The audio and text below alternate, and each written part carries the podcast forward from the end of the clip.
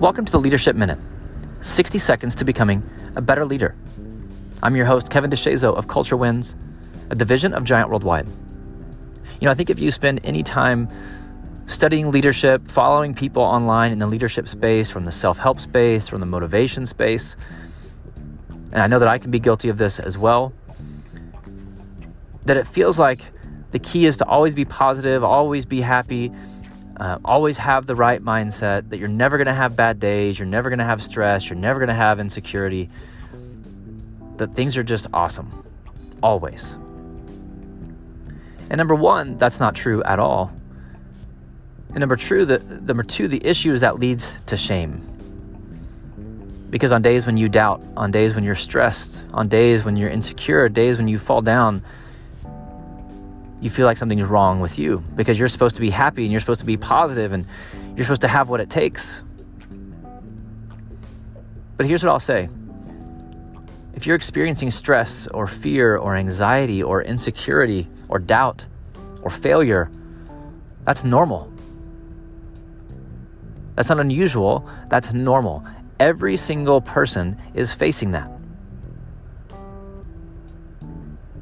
And I think that's especially true if you're on this path of trying to get better. If you're on this path of trying to be a better version of you. Because when you decide to get on that path, resistance is going to be there. Or if you're trying to just be normal, average, mediocre, safe, life is pretty easy. But when you're trying to become the best version of you, there will be resistance. And sometimes that resistance knocks you down. Sometimes it seeps into your belief and causes you to doubt.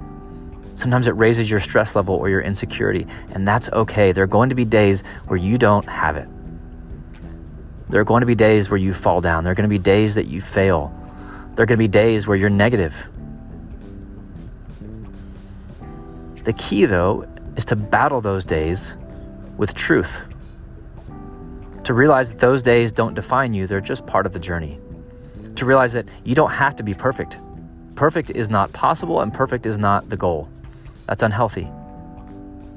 The goal is progress, and progress can look like 2 steps forward and 1 step back. So remind yourself of who you are. Remind yourself of who you're becoming. Keep chopping wood. The work of getting better is worth it. You are worth it. Believe in yourself, get back up, keep moving forward.